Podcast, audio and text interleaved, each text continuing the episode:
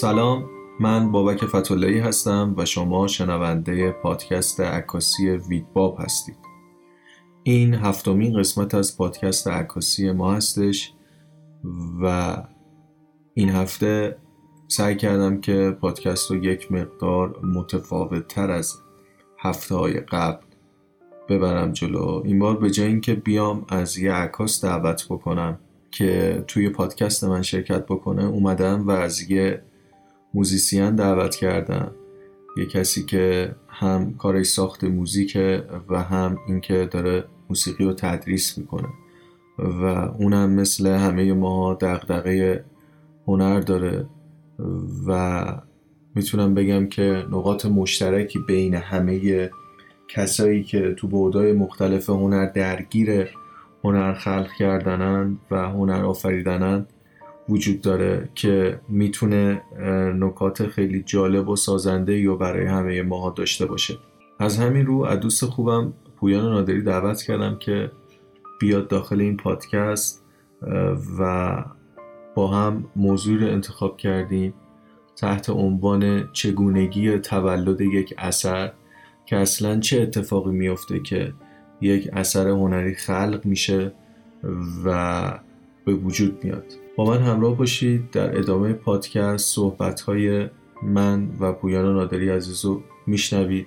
فقط قبل از اینکه بریم برای ادامه پادکست می‌خواستم یه نکته رو برای کسایی که تازه به ما ملحق شدن و برای اولین باره که دارم پادکست ما رو میشنون این نکته رو بگم که اینجا یه پادکستیه که بیشتر از اون که ما بخوایم به مباحث تئوری بپردازیم یا اینکه بخوایم حرفای به سلمبه بزنیم بیشتر دعوت می‌کنیم از کسایی بیان اینجا که تجربه عملی دارن و بیشتر اون تجربهشون رو با ما به اشتراک بذارن. و تمام نظریاتی که توی این پادکست مطرح میشه چیزی نیستش که بگیم صد درصد درسته و صد درصد حقیقت مطلقه ممکنه حالا اینا نظرهای شخصی حالا چه خود من چه مهمونای برنامه باشه. حتما حتما روشون فکر بکنین چیزایی که گوش می‌کنین رو حفظ نکنین که فقط بخواین برای همدیگه تعریف بکنین.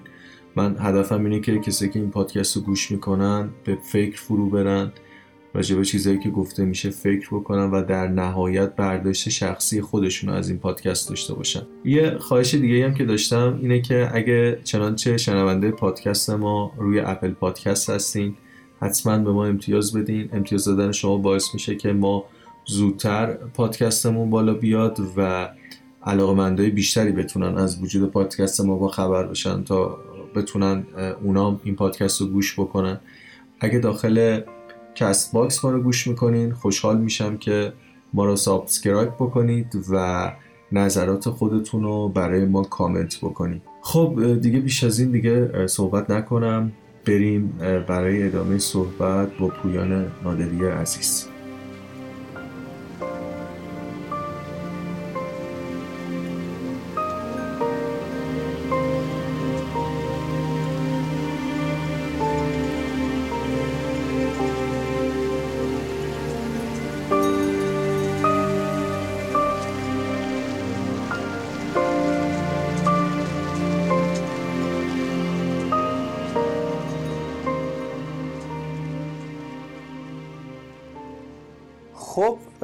پویان نادری عزیز هستیم.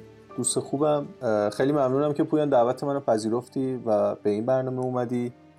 ممنون میشم که خودتو اول از همه برای شنونده این پادکست معرفی بکنی. درود بر تو بابک جان و مخاطبین خوبت. خیلی ممنونم اول از همه که منو به این پادکست دعوت کردی. زیاد اهل معرفی و اینجور چیزا نیستم. من آهنگساز و مدرس موسیقی هستم خارج از کشور تحصیل کردم. چند سالی هست که برگشتم ایران و دانشگاه تدریس می‌کنم و به کارهای تحقیقی خودم می‌پردازم و آهنگسازی می‌کنم. خیلی عالی. خب پویان همونطور که با هم دیگه صحبت کرده بودیم قرار بود که امروز با هم دیگه در رابطه با چگونگی تولد یک اثر صحبت کنیم و اینکه می‌خواستیم بدونیم که اصلا چی میشه که یک اثر کلا به وجود میاد. اصلا این داستانش از کجا شروع میشه؟ آره این خیلی بحث مهمیه و امیدوارم اونایی که تازه قدم به این وادی هنر می‌ذارن یه ذره بیشتر تحمل کنن راجع به این موضوع. در واقع داستان تولد یک اثر یا بخوایم به شکل دیگه بگیم فرایند خلق یک اثر چه موسیقایی چه حالا هر اثر دیگه ای در هر رشته ای از هنر هممون می‌دونیم که شخصیه. یعنی یک قسمت زیادی شخصیه. درست. ولی خیلی قبلتر از این که بخوایم اصلا راجع به این موضوع صحبت کنیم من می‌خوام راجع به چیزی صحبت کنم که خیلی خیلی زیاد اهمیت داره و خیلی تاثیر مستقیم می‌ذاره روی تولد یک اثر. من همیشه به دانشجوام و هنرجوام همیشه این مثالی که الان می‌زنم و این سوالی که الان مطرح می‌کنم رو همیشه می‌پرسم. اول باید بدونیم یعنی تک تکمون بدونیم که چرا فلان هنر رو برگزیدیم. یا بخوام سوال جور دیگه مطرح کنم بهترین کاری که در واقع مخاطبین ما که الان دارن ما رو گوش میدن می‌تونن بکنن در حق خودشون اینه که در همین لحظه که دارن صدای ما رو میشنون شک کنن به هنری که انتخاب کردن.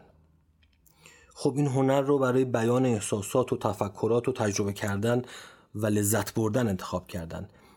ولی بهش شک کنن. بگن چرا؟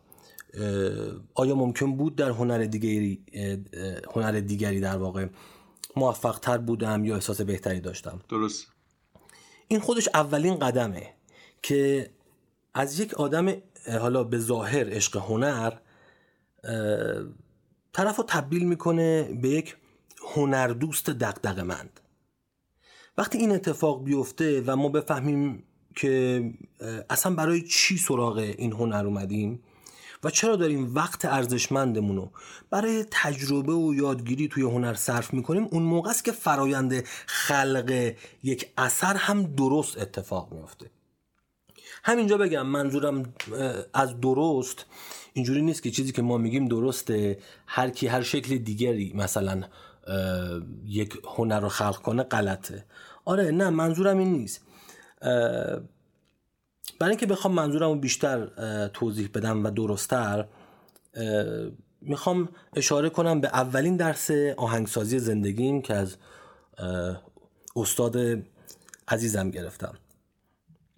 و دلم می‌خواد اینجا با همه به اشتراک بذارم این درس رو اولین درس آهنگسازی من برخلاف اون چیزی که حالا همه شاید بخوان حدس بزنن و فکر کنن یک چیز خیلی تخصصی راجع به موسیقی یا راجع به چه می‌دونم فلسفه هنر بوده نه.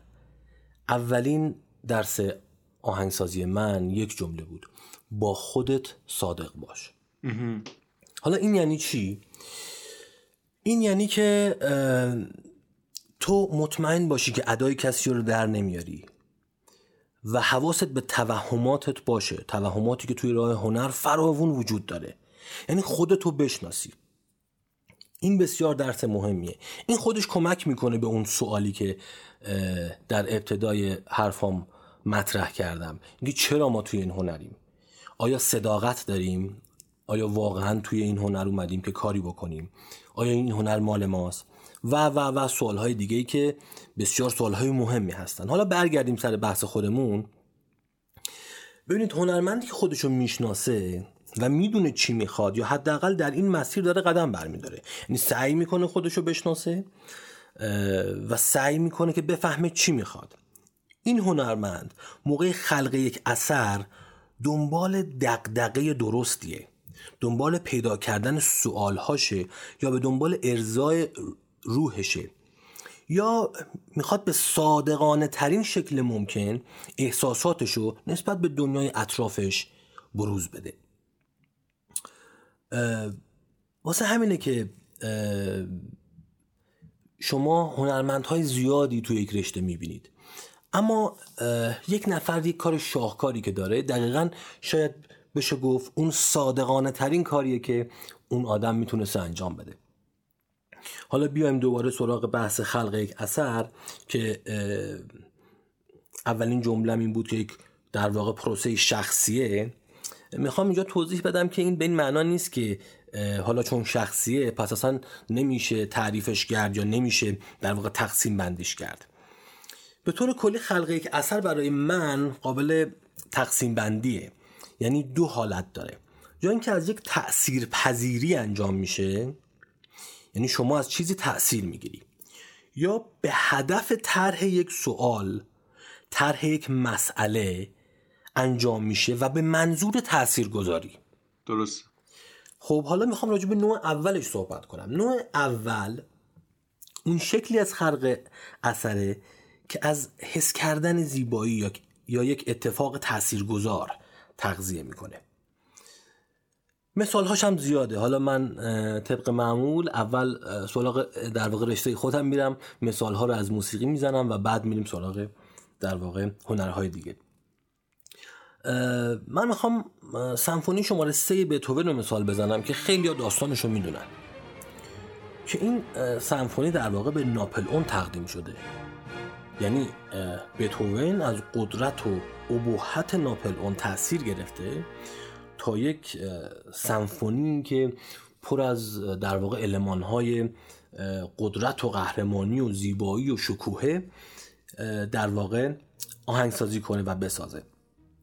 هرچند باید بگیم که بعدها که ناپل اون در واقع خودشو امپراتور نامید بتوون صفحه اول سمفونی رو که نوشته بود که اونجا نوشته بود تقدیم به در واقع ناپل اون پاره کرد اون اون سفر رو و در واقع جورایی پشیمون شد. اما این مسئله چیزی رو تغییر نمیده. که این سمفونی تاثیر گرفته از یک شخصیت بوده.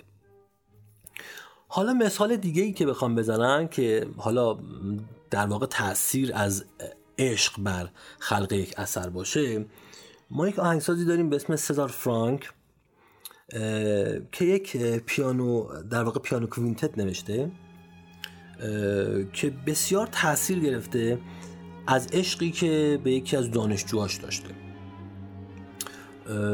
در مدتی که حالا تدریس می‌کرده توی در واقع کنسرواتوار.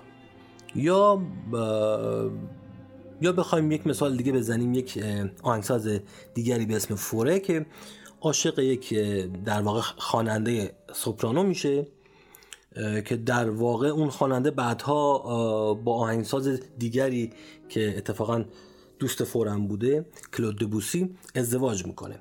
ولی همچنان تاثیر خوبی که روی فوره داشته این خانوم باعث میشه که چندین اثر بهش تقدیم بشه. یعنی فور در واقع اثرهایی رو نوشته که برای اینکه این خانم بخونه و به خودش هم تقدیم کرده. یعنی قطعاتی هم هستن که ببخشید یعنی که اون بیشتر اون نیرویی که تونسته تاثیر بذاره در واقع همون نیروی عشق بوده. درسته؟ دقیقا دقیقا. حالا راجع به این نیروی عشق حالا ما می‌تونیم خیلی بیشتر و بیشتر توضیح بدیم. حالا این همیشه ما رو دوچار یک سوء تفاهماتی می‌کنه که مثلا اگر یه نفر عاشق یکی بشه و یک اثری تقدیم کنه دیگه مثلا وای مثلا چه اتفاقی میافته یا باید یک رابطه حتما شکل بگیره. نه اصلا این شکلی نیست. اتفاقا من داشتم به این فکر می‌کردم یعنی برای اینکه مثلا من بخوام عکس بهتری بگیرم بعد برم عاشق بشم.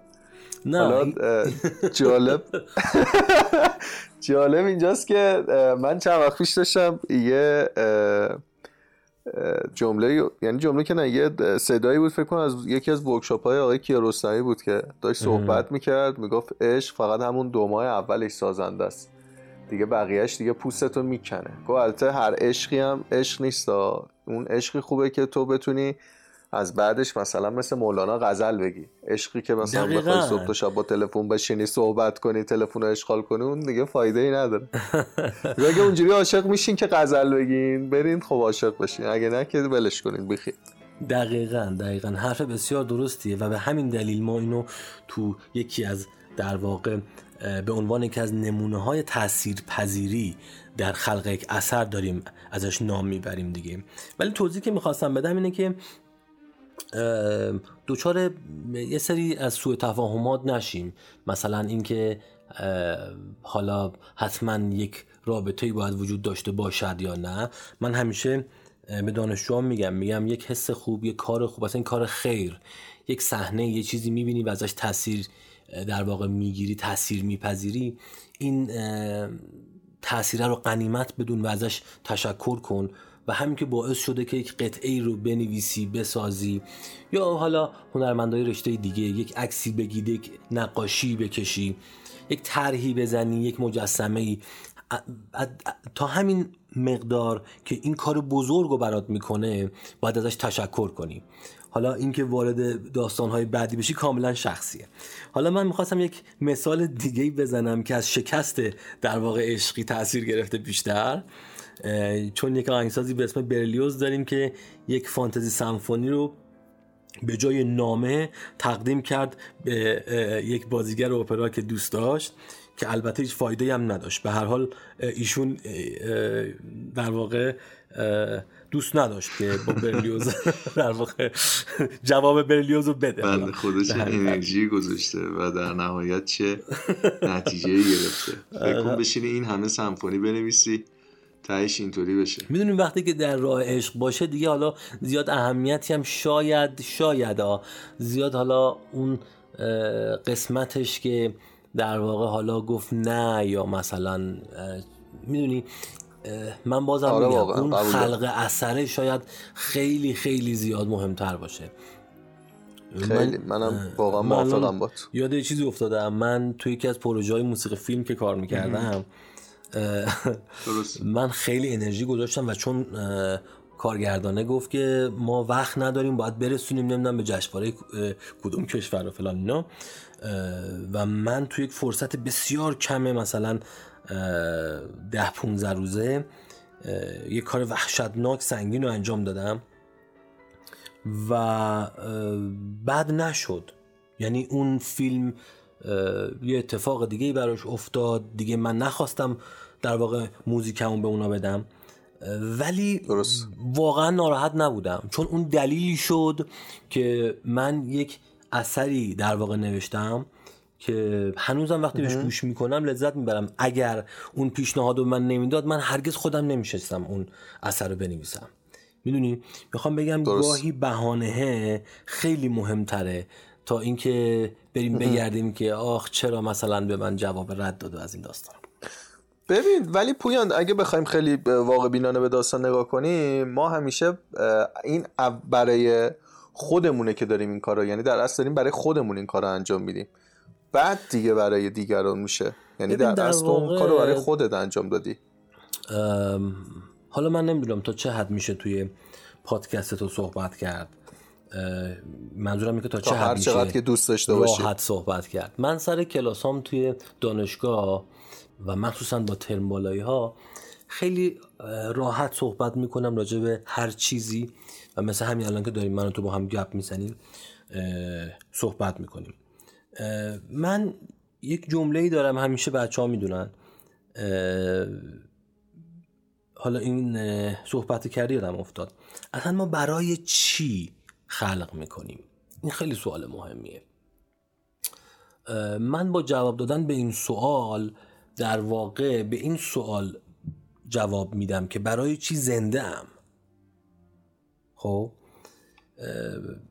من خودم به این نتیجه رسیدم که یک کلمه است که اینو توضیح میده و اون کلمه تخلیه است. خب ما در واقع از لحاظ روحی و از لحاظ انرژی جسمی همه چی در زندگی در حال تخلیه کردن خودمونیم و اینه که به ما لذت میده. چه جالب. خب شما وقتی یک اثر رو می‌سازی در واقع داری خودتو تخلیه می‌کنی و اون به تو لذت میده و, و جا رو باز می‌کنه برای ایده های جدید انرژی های جدید کارهای جدید. این چیزی که من توی چند سال گذشته بهش رسیدم. کلمه تخلیه البته من اینو پای تخته توی دانشگاه نوشتم. نوشتم زندگی مساویس با تخلیه. خب. و دانشجو هم موافق بودن. و گفتن چه دید جالبی اینا. گفتم آره من خودم تازه بهش رسیدم. که در واقع این شکلیه. و این خیلی جالبه. یعنی من هستم پس انجام میدم.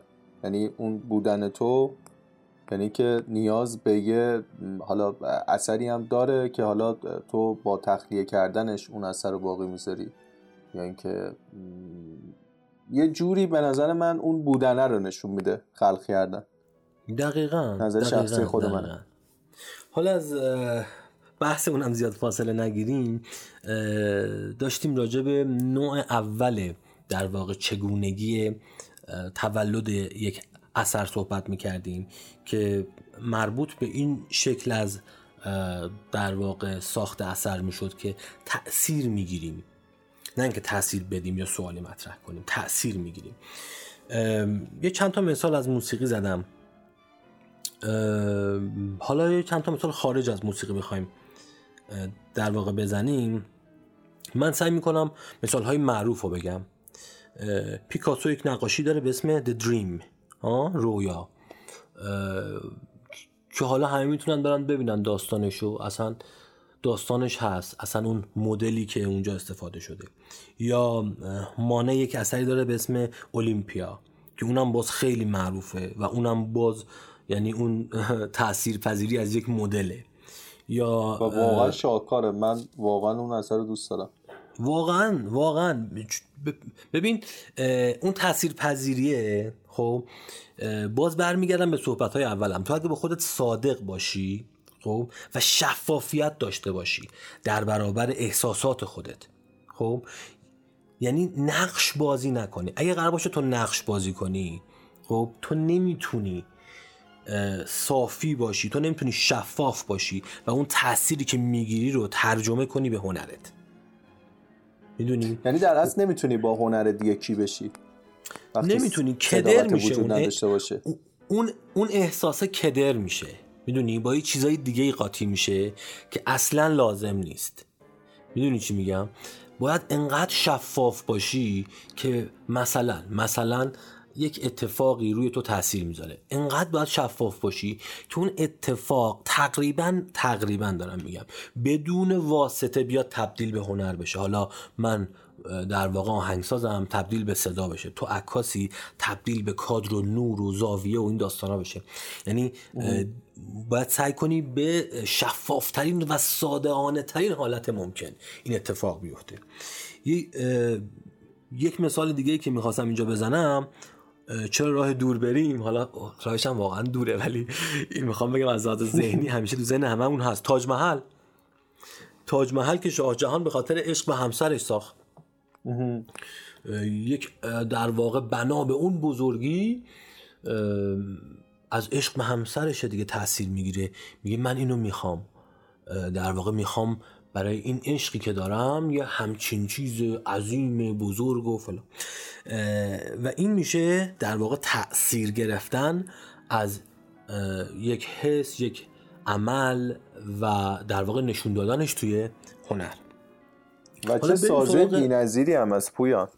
بسیار بسیار. قطع کردم. من راجع به این تاج محل داشتم میخوندم و مثلا خب خودم نتونستم یعنی واقعا هیچ موقع نشد که برم از نزدیک ببینمش و واقعا جز یکی از معماری های خارق جهانه. یعنی دیتیلش که آره. بخونید کارهایی که اونجا انجام شده یعنی مثلا واقعا یه نیروی مثل عشق فقط می‌تونسته اونو پدید بیاره. از نظر شخصی خودم چه معماری که اون کار اونجا انجام داده چه حالا بانی اون داستان. ولی واقعا جز شاه یعنی مثالایی که داری می‌زنی دقیقا چیزایی که من خودم بی نهایت دوستشون دارم.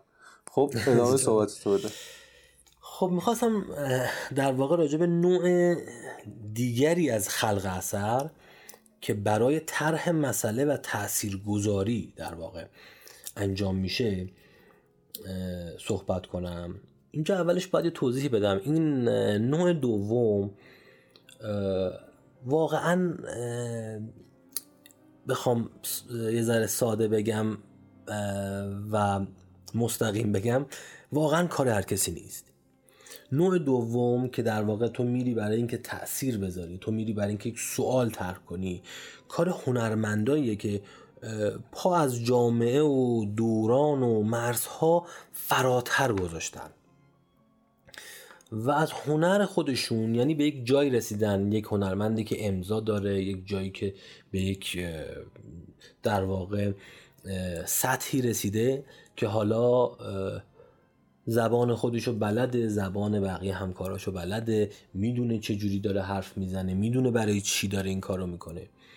و این هنرمند در واقع از هنر خودش برای طرح یک موضوع یک موضوع نو یا شاید فراموش شده یا بگیم کمتر توجه شده استفاده می‌کنه. باز بخوام مثال بزنم فکر می‌کنم اینم باز خیلی معروف باشه دیگه. بله سمفونی شماره 9 بتهوون که معروفه به در واقع بخوام ترجمه کنیم قطعی برای شادی مثلا.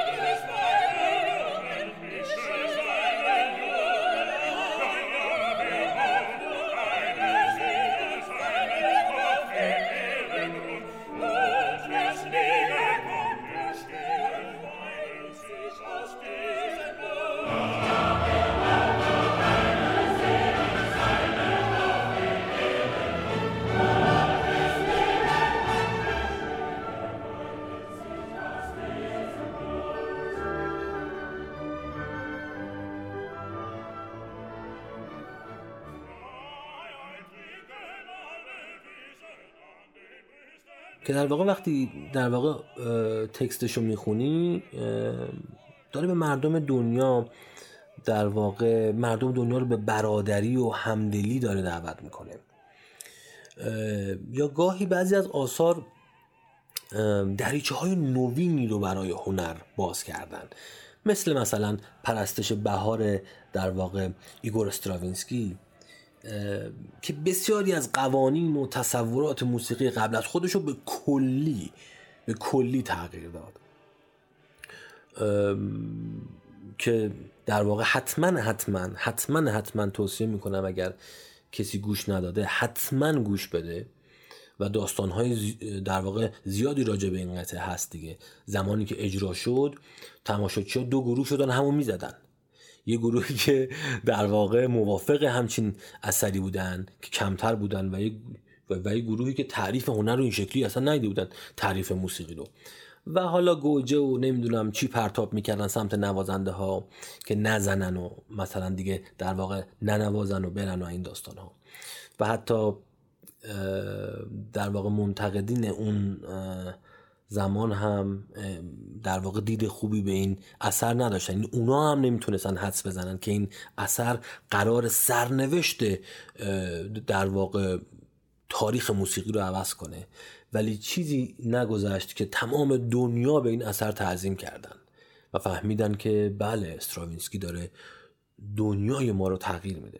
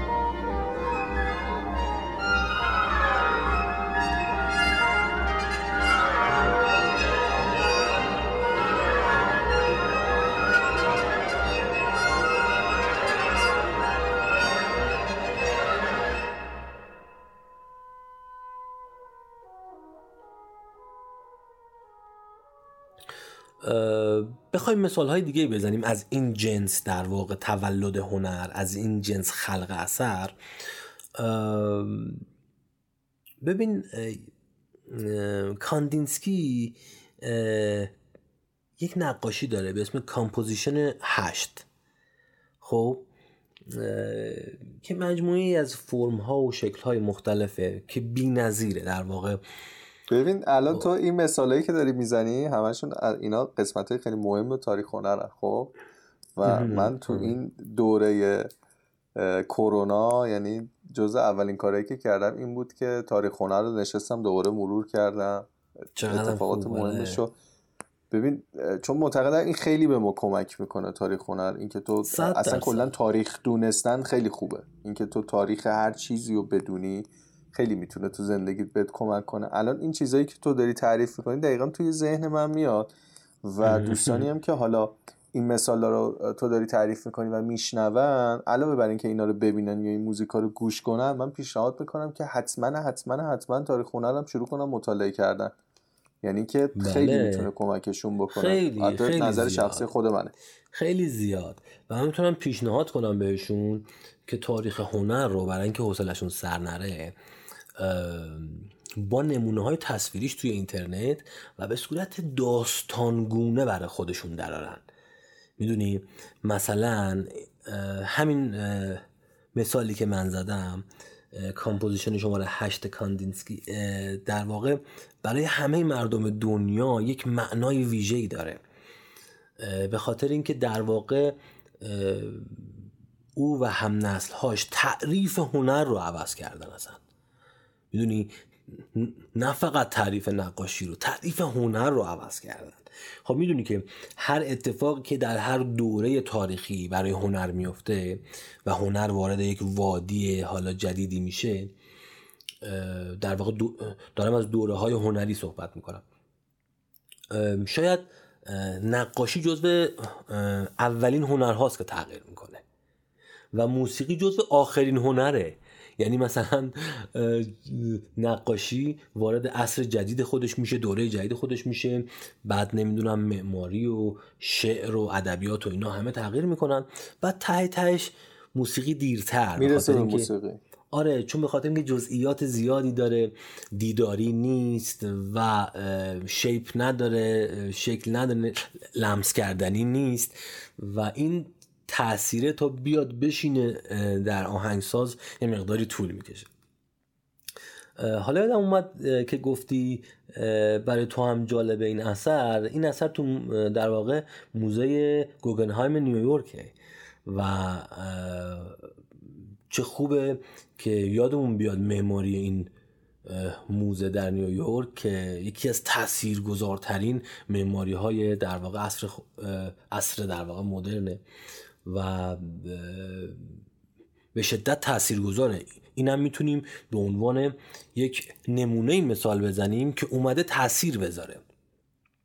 خب در واقع بناهایی که در دنیا ما در واقع تو ذهنمون نظر بگردیم پیداشون می‌کنیم که خیلی اهمیت ویژه‌ای دارن. و وقتی که این بناها در واقع ساخته شدن تعریف بنا رو در ذهن انسانهایی که اونجا زندگی می‌کنن دارن تغییر میدن. و اگر قوی تر باشن و مهمتر تعریف معماری رو دارن در دنیا عوض می‌کنن. پس این واقعا توی همین دسته ای قرار می‌گیره که ما داریم راجبش صحبت می‌کنیم. یک اثری که اومده طرح سوال کنه. اومده چیزی رو تغییر اومده تاثیر بذاره. یا اومده تو رو به فکر وابه داره.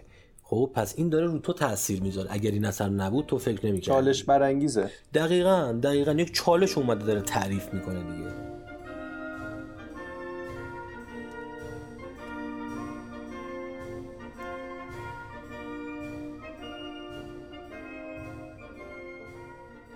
تولد یک اثر رو به دو دسته تقسیم کردم. یکی اینکه تاثیر میپذیره و دومی اینکه تاثیر میده بخوایم کوتاه بگیم. اما می‌خوام راجع به انواع دیگه خلق اثر صحبت کنم که توی این دوتا نیستن ولی وجود دارن. مثل خلق اثری که بر اثر تمرین و اتود زدن به وجود میاد یا بداه پردازی. خب این مخصوصا توی موسیقی مثلا در واقع موسیقی جاز و زیر شاخه هاش که بر اساس در واقع بداه نوازی صورت می‌گیره خیلی هست و خیلی زیاده. ولی اگر بخوایم اون رو هم دقیق تر نگاه کنیم همون بداه پردازی بر اساس تأثیر پذیری از چیزی انجام میشه. شما اگه در واقع پای صحبت های جزیز های بزرگ بشینیم همیشه اینو میگن که یعنی این سوال همیشه ازشون میشه که چرا تو فلان کنسرت این شکلی زدی توی فلان کنسرت اون شکلی؟ و جوابهاشون خیلی جالب و بی‌نظیره. میگه چون تو فلان کنسرت که رفتم یه خانومی با لباس قرمز بود اصلا من فکر کردم باید اینجوری بزنم. یعنی تأثیر پذیری در اون لحظه است. حتی وقتی که داری بداه پردازی می‌کنی. تو اون یکی کنسرت رفتم بزنم دیدم یه زوجی اونجا نشستن یا می‌دونی تأثیر پذیری در لحظه روی موزیکی می‌خواد اجرا کنه در واقع. بیشترین اثر رو داره. من می‌خواستم اگر موافق باشی دوتایی راجع به تجربه های شخصی صحبت کنیم. و دلیل دارم. چرا؟ برای اینکه این سوء تفاهم پیش نیاد که مثلا اومدم از خودم صحبت کنم. می‌خوام اینو بگم که ببین موقعی که توی دانشگاه درس میدم سر کلاس من گاهی این مثال ها رو از بتهوون و موتزارت و باخ و اینا می‌زنم. بعد بچه ها میگن استاد اون که بتهوون بود ما چجوری اثر رو خلق کنیم؟ می‌دونی؟ یه ذره باورپذیری بچه ها هرچند من همیشه تلاش می‌کنم که بگم بتوون یک انسان بوده دیگه. از ازش خدا نسازین حالا اینم یک بحث دیگه است که خیلی طولانیه. اون هم یاد گرفته و به یه جایی رسیده. ولی به هر حال بچه ها شاید به خاطر این فاصله زمانی که با این در واقع بزرگان هنر دارن شاید نتونن درک کنن. مثلا چه می‌دونم من الان میگم مثلا کاندینسکی میگم نمی‌دونم چه می‌دونم از آدمای مختلف صحبت می‌کنم میگم پیکاسو بعد میگم اون پیکاسو می‌تونست تاثیر بگیره. واسه همین من گفتم بیایم یه ذره از تجربیات شخصیمون بگیم که بچه ها احساس کنن که من من یک در واقع آهنگساز معاصرم. بابک فتولایی یک عکاس معاصره. بنابراین وقتی ما از تجربیاتون میگیم شاید به چشم بچه ها شدنی تر بیاد. دقیقا. بگه پس آره دیگه خب بابک فتولایی هم داره مثل من تو این عصر زندگی می‌کنه. دیگه اینجوری نیست. اون پیکاسو بود بابا. می‌دونی؟ این دقیقا. این فقط خواستم توضیح بدم که ببین خیلی خیلی خیلی ممنونم که اشاره کرده به این داستان. و واقعا درسته. چون یکی از موزلاتی هم که ما داریم یعنی من خودم به شخص فکر می‌کنم یکی این داستان بودسازیه از شخصیت های دیگه که به قول تو می‌تونه یه دلیل مهمش اون اختلاف زمانی باشه که حالا توی یه دوره نبودن یا معاصر نبودن. و یه بحث دیگهش اینه که اصلا ناخداگاه حالا من نمی‌دونم شاید بخشی از فرهنگ ماه که ما به هر کسی که می‌رسیم طرف و استاد خطاب می‌کنیم. یعنی همش دنبال اون پوزیشن یا اون موقعیت مرید و مراد قرار گرفتنی.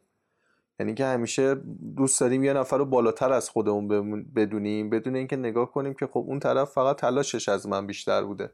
این به معنی اینکه اون آره انسان فراتر از منی هست نیست. کاملا باهات موافقم. من از وقتی که برگشتم ایران دارم با این تفکر می جنگم جدی هم دارم می جنگم با این تفکر. و سعی می کنم با دانشجوام دوست باشم نگاه بالا به پایین نداشته باشم خط دیدمون تو یک سطح باشه نه شیب دار باشه از بالا به پایین و این رو دانشجوهام هم درک می‌کنن. البته که البته که باید بگم شاید همه دانشجوها نیستن که جنبه این داستان رو دارن. خب ما ولی باز هم باز هم به نظرم این دید اساتید نسبت به دانشجوها به شدت چجوری بگم منسوخه می‌دونی اصلا چیز درستی نیست. من حالا همیشه حالا از خودم مثال می‌زنم چیز نباشه. من همیشه با بچه ها میشینم و برای مثلا کلاس هایی که تعداد اون حالا کمتره مثلا ده نفره نمی‌دونم هفتش نفره. من خیلی وقتا میشنم بچه میگم دور من بشینید. و همیشه شوخی می‌کنم. میگم این حالت مکتبی رو بچه خیلی خوبه. من اینجوری میچرخم همتون رو می‌بینم شما هم شما همدیگر رو می‌بینید. اینجوری نیست پشت سر هم اینجوری نیست من جلوی همه شما باشم. می‌دونی هممون توی دوریم. می‌دونی یه سری چیزها هست که این شکلیه.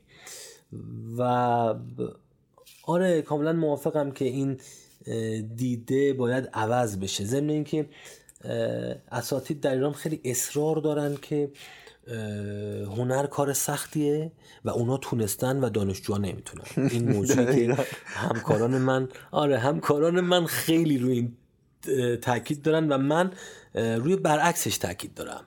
میگم هنر خیلی آسونه و همه می‌تونن. بعد بچه ها میان سر کلاس من میگن استاد شما هی میگید آسونه استاد فلانی استاد فلانی. همش میگن که نه کاری شما نیست. شما ها نه اصلا نمی‌تونید می‌دونی؟ این نمی‌دونم یعنی چی؟ اگر شما تونستی چرا فکر می‌کنی بقیه نمی‌تونن؟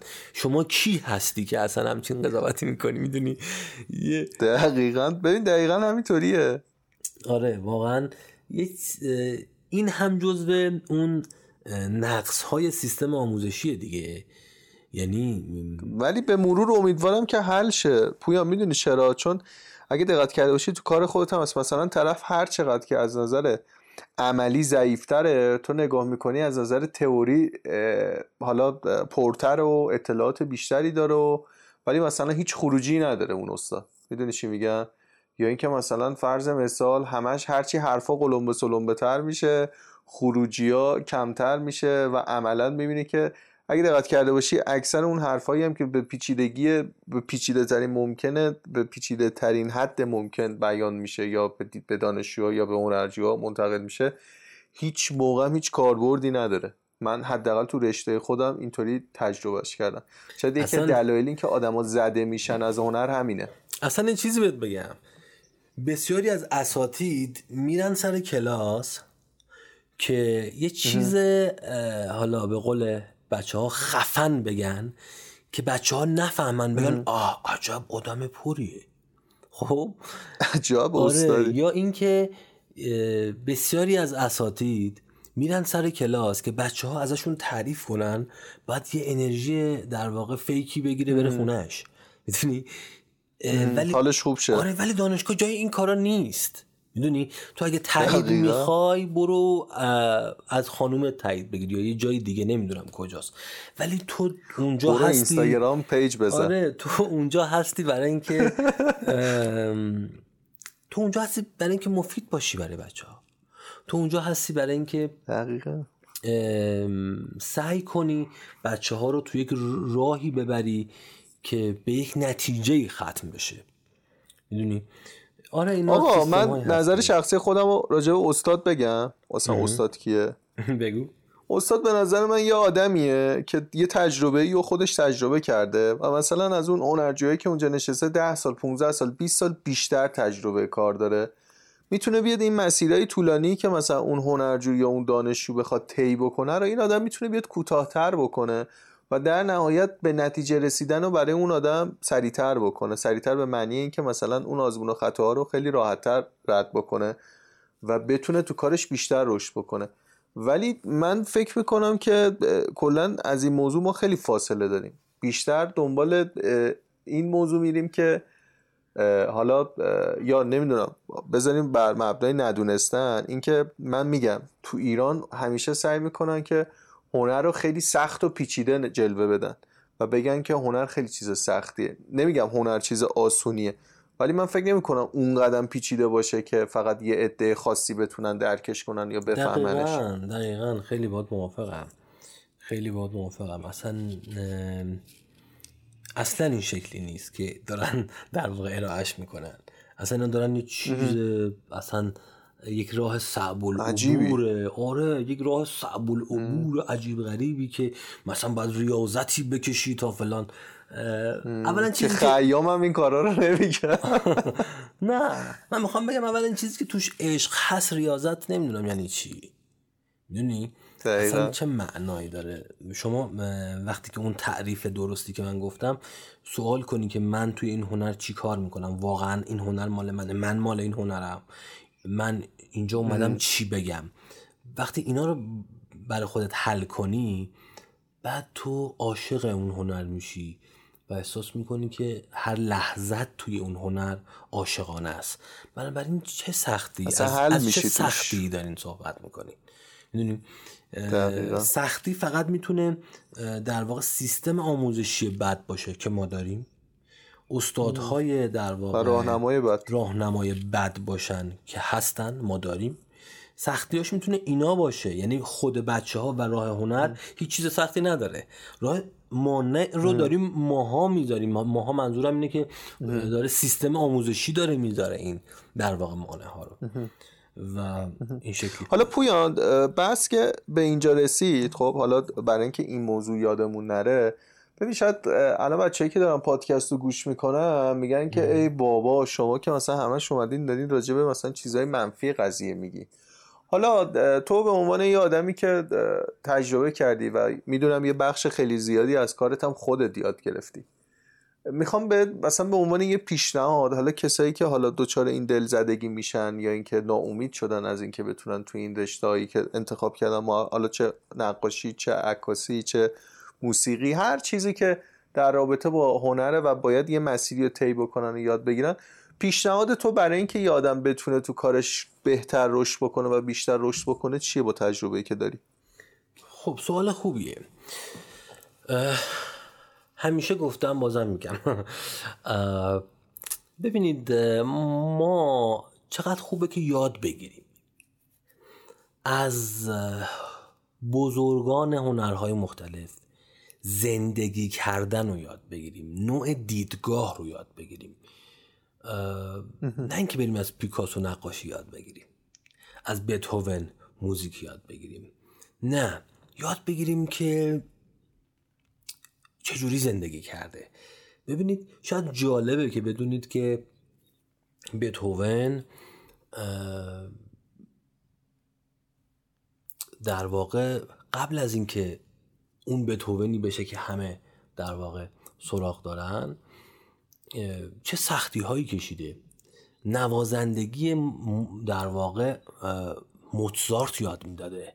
در صورتی موتزارت تو شهر دیگری حالا زنده بوده و در واقع پایان عمرش بوده. می‌خوام بگم یک هنرمند باید چند تا فاکتور داشته باشه برای اینکه بتونه یک قدم فراتر از زمان خودش و هم اسران خودش بذاره. چند تا فاکتور باید داشته باشه یک اینکه گذشته هنری که توش هست رو به دقت بدونه. یعنی بدونه این هنری که امروز اومده رسیده بهش و توی دستاشه چه شکلی اومده از کجا اومده و رسیده امروز بهش تقدیم کردن. خب؟ یعنی این راه رو بدونه و تحقیق و بررسی و پژوهش بکنه که خب این اینجوری شد این دوره این شکلی شد اینجوری شد حالا اومده تو دستای من این هنر. خب؟ یعنی گذشتگانش رو حفظ باشه مثل بتوون مثل موتزارت اینا گذشتگان خودشون رو حفظ بودن. حفظ بودن دارم میگم ها؟ بعد هم اسرای خودش رو رسد کنه و آنالیز کنه. دومین مرحله اینه. یعنی رقیباش همکاراش کسایی که دارن حالا تو فیلدی که داره کار می‌کنه کار می‌کنه. اصلا ربطی به سوقلیاش نداره. من همین الان که اینجا نشستم دارم در واقع با شما داریم یک پادکست رو در واقع برگزار می‌کنیم. اینجا تو ایرانم. ولی سطح بین المللی رو می‌دونم. می‌دونم اونور دنیا داره چه اتفاقی میافته. فلان آهنگساز چیکار کرده؟ رو می‌دونی. آره پارسال تو فلان مثلا مسابقه کی اول شد و چرا اول شد؟ آیا حقش بود؟ نبود؟ چه اتفاقی افتاد؟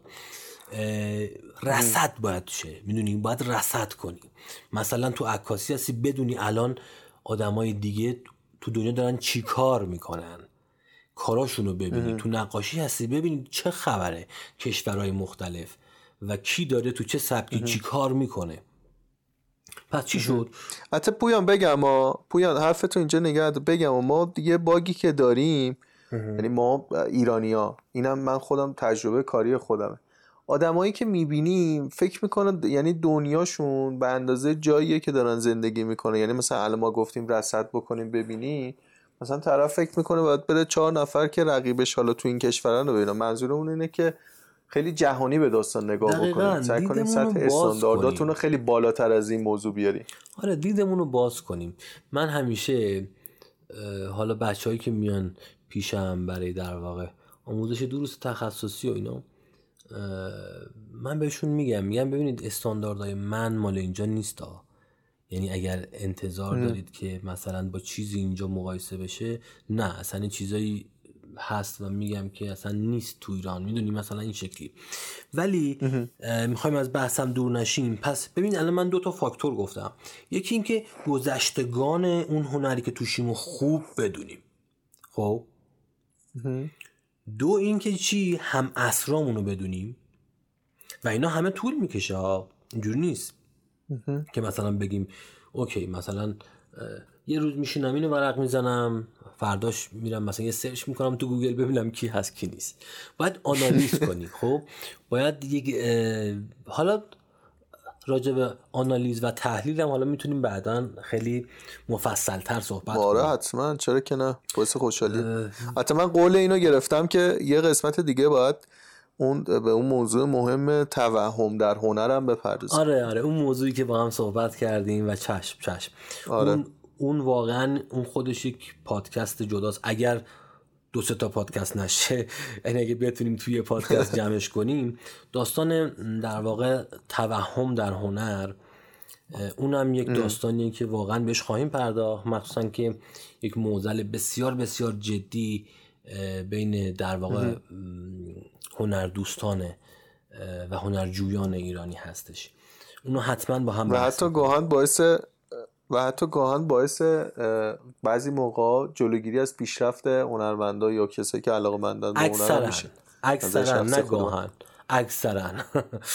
حالا این بحث رو می‌خوام حالا این بحث رو می‌خواستم ببندم اینکه دو تا فاکتور گذشتگان رو خوب بدونیم معاصرا رو رصد کنیم اون موقع که می‌تونیم یک قدم رو به جلو بذاریم. رو به جلو بذاریم یعنی درجا نزنیم این کار رو بتوون کرد. به عنوان مثال. ها گذشته هاشو خوب می‌دونست اونه هم که همه اصرش بودن و می‌دید و گوش می‌داد و می‌گفت نه این مثلا این شکلی نیست اینجوریه اونجوریه این اینجوری فکر می‌کنه ولی من می‌خوام فلان کارو بکنم. و تونست و تونست چندین و چند قدم موسیقی رو با خودش رو به جلو ببره. یادمون رفت که من بهت گفتم که از تجربیات شخصیمون بگیم برای بچه ها راجع به خلق اثر. نه بگیم. چرا که نه؟ که تو هم بگی و منم بگم. حالا من می‌تونم از هر دو موردش بگم. از هر دو شکلش که تاثیر گرفتم. یا آره حتما. یا مثلا تاثیر دادم یعنی سوالی مطرح کردم. اون که تاثیر گرفتم می‌تونم یه قطعه دارم به اسم The Game یعنی بازی که اونو می‌تونم مثال بزنم. من آره حتما. یک دوستی یک دوست پیانیستی در واقع داشتم و دارم که چندین در واقع جایزه جهانی داشت. خب و از منم چندین سال کوچیکتر ولی اصلا یک نابغه یک چیز عجیب غریبیه تو پیانو. زادگاهش ارمنستانه و تو ارمنستان متولد شده به اسم پتروس سیمیدیان. این یک کنسرت گذاشته بود و فقط تو این کنسرت آثار فرانس لیست رو می‌زد. خب ما هم رفتیم و کنسرت رو دیدیم و این بی نظیر می‌زد. آثار فرانس لیست برای اونایی که آشنایی ندارن خیلی سخته و دارای پیچیدگی های عجیب غریبیه. ولی این فوق العاده خوب زد و اصلا یه جوری که حالا به قول جوان امروز میگن ترکوند واقعا. بعد انقدر تاثیر گذاشت رو من که من از پله های سالن کنسرت پایین می اومدم گفتم من باید یک قطعه برای پتروس بنویسم. همون لحظه استادم بغل من بود. سری گفت مرد و حرفش. بعد یعنی که گفتی باید بری سری بنویسی. گفتم میرم. رفتم نشستم خونه و شروع کردم. و من یک یه ماه و نیم تقریبا یک ماه یک ماه و نیمی حالا یه ذره بیشتر کمتر یادم نمیاد درگیر نوشتن این قطعه بودم. و این قطعه رو تقدیم کردم به خود پتروس و این یک مثال از اینی که من تاثیر گرفتم. مثال های دیگه ای تو زندگیم دارم که تاثیر گرفتم از یک واقعه یا یک چه می‌دونم یک نگاه یا یک یا هرچی یا یک کار مثلا خوب یک نفر و اینجور مسائل. از نوع دوم که اگه بخوام مثال بزنم که از نوع طرح سوال یا تأثیر گذاری باشه می‌تونم مثلا چه می‌دونم قطعه مثلا برادران رو مثال بزنم که برای هشت تا ویولونسل نوشتم. بعد ایدهش از اینجا اومد که خب تو جامعه ارمنستان که من اونجا زندگی کردم یک مدتی هشت سالی تقریبا جامعه خیلی رقابتی رفاقتیه و خیلی آدما در حین اینکه به هم میگن داداش حالا به در واقع لفظ خودشون ممکنه زیرا به هم, هم بزنن ممکنه با هم همراه باشن یا برای هم صد باشن. این یک سوژه شد یک ایده شد برای قطعه برادران و من برای هشت تا ویولونسل اومدم کار برادرز رو نوشتم که در واقع اونجا توی اثرم که حالا گوش بدین اونجا می‌بینین که مثلا یه جاهایی با هم همسو یه جاهایی بر ضد همن یه جاهایی انگار دشمن همن یه جاهایی با هم میجنگن یه جاهایی می‌دونی؟ و این اتفاق کماکان توی این اثره میفته این دوتا مثالی بود که الان به ذهنم رسید. از هر دو مدلی که تعریف کردم اینجا برای خلق یک اثر. حالا نوبت من من مثال بزنم. آره آره. آقا من متوجه به چیزایی که گفتی تجزیه ت... اصلا تو این مدتی که داشتی صحبت می‌کردی من داشتم فکر می‌کردم و تجزیه تحلیل می‌کردم. من فکر کنم تمام کارهایی که انجام دادم بیشتر در تحت تاثیر همون قسمت اول بوده. می‌دونی؟ یعنی تاثیر پذیری. مثلا با توجه به اینکه من خودم علاقه من به سینما و علاقه مند به نقاشی های قدیمی و این داستان ها هستم یعنی همون تاریخ هنر و اینا من یکی از کارهایی که مثلا خیلی تأثیر پذیر بود یه مدتی بود که کلا داشتم سینمای روسیه رو حالا فالو می‌کردم یا می‌دیدم مخصوصا یک فیلم های تارکوفسکی و, و فیلم آینه یا همون میرور تارکوفسکی که دیدم. اون صحنه معروفش که اون زن دهقان نشسته تو مزرعه روی چوبی. خب. نمی‌دونم اگه فیلم خاطرت باشه یا نه. مثلا من اون صحنه رو دیدم و اون صحنه تو ذهن من بود. ولی خب کاراکتر اون زنی که روی چوب نشسته بود قشنگ یه کاراکتر یه زن دهقان روسیه. یعنی قشنگ اون جزی از فرهنگ روسیه است. یعنی اون کار تو اون فرهنگی که معنی می‌داد. و من یه پروژه رو داشتم انجام می‌دادم تقریبا اگه اشتباه نکنم دو سال پیش بود که اسم پروژه لایک دیریم بود یا به شکل یک رویا و توی اون موضوع ولی من اومدم یه تأثیر پذیری از اون فیلم گرفته بودم ولی باز یه تغییری که ایجاد کرده بودم به جای اینکه بیام اون کاراکتر زن دهقان رو دقیقا عین اون بذارم اومدم اونو با یه کاراکتر شرقی عوضش کردم. یعنی یه جورایی هم بازم من اسم کارم دقیقا گذاشتم میرو. ولی تحت تاثیر اون بود. یا اینکه من یه سری نقاشی داشتم می‌دیدم. خب می‌دونی که نقاش های کلا تو طول تاریخ ما اکثرا تحت تاثیر حالا یا رویدادهای مهم طول تاریخ بودن یا اتفاقاتی که تو عصر خودشون میافتاد. آره. ولی اغلب یا درگیر به صلیب کشیدن مسیح بود نقاشی ها یا تولد مسیح یا آوه ماریا یا همون مریم مقدس که مادر حضرت مسیح بود. و من اون تایمی که رفته بودم برای اولین بار سال 2015 بود که رفته بودم روسیه. خب می‌دونی که مسکو خیلی کلیسا داره. حالا درست استالین سعی کرد همشون نابود کنه ولی حالا که اون هم نابود کرده ولی بازم خیلی کلیسا داره. یعنی خیلی موزه. هر جا میری کلیسا میری.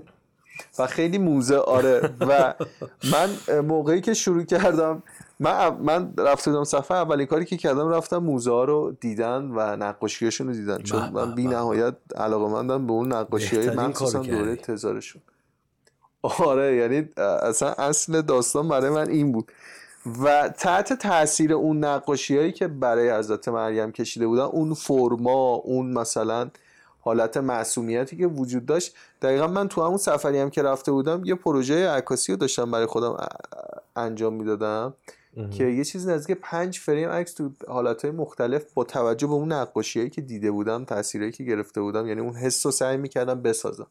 می‌دونی که با یه آدمی هم که خب هم زبان نباشه باد خیلی رسوندن مفهوم سخت میشه. یعنی م، کار خیلی سخت آره میشه ولی قضیه تو هنر توجه- خیلی آسون تره می‌دونی؟ آره خیلی آسون ولی با یک توجه به که هم زبانت نیست بخوای راجع به یک موضوع چه می‌دونم برای ماها شاید اینطوریه. غیر هنری صحبت کنی من ترجیح میدم صحبت نکنم. سخته ولی در مورد مسائل هنری حتی طرف چه می‌دونم انگلیسی بلد نباشه ارمنی بلد نباشه حالا زبان هایی که من می‌دونم مثلا بلد نباشه فارسی هم بلد نباشه بازم میشه. می‌دونی؟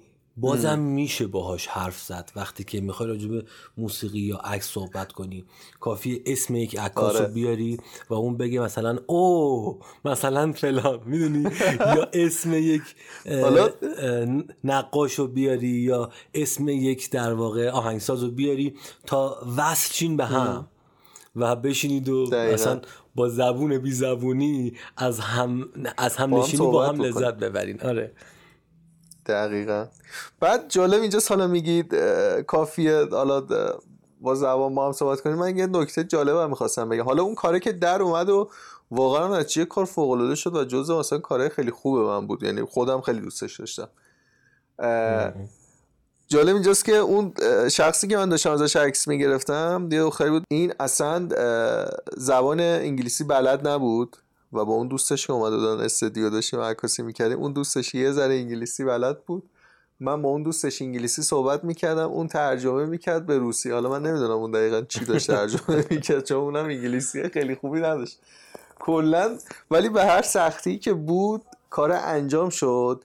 ولی می‌خوام اینو بهت بگم که منم اون تاثیر گرفتنه رو تجربه کردم. منم اون هیجانه رو تجربه کردم و اون هیجانه مثل همون داستان بنزین میمونه. مثل همون نیروی محرکه ای میمونه که یه هیجان آنی رو در تو به وجود میاره دقیقاً. و تو رو به سمت جلو می‌بره برای خلق کردن.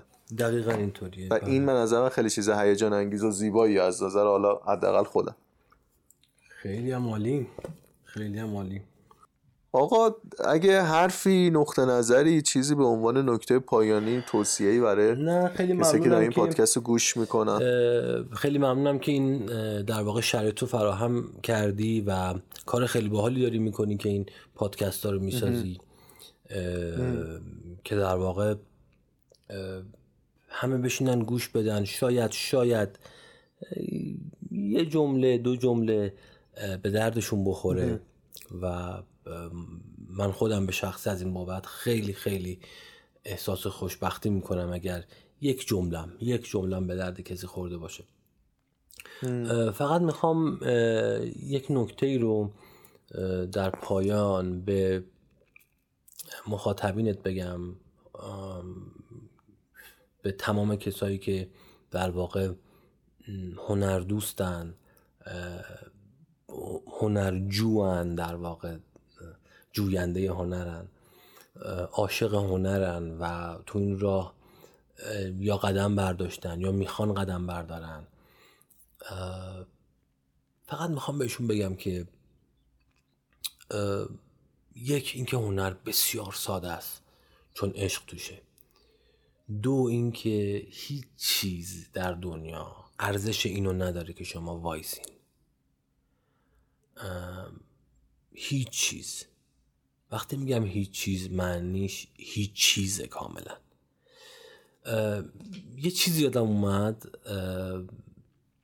من یک برهی از زمان حال روحی خوبی نداشتم و رفتم خونه استادم.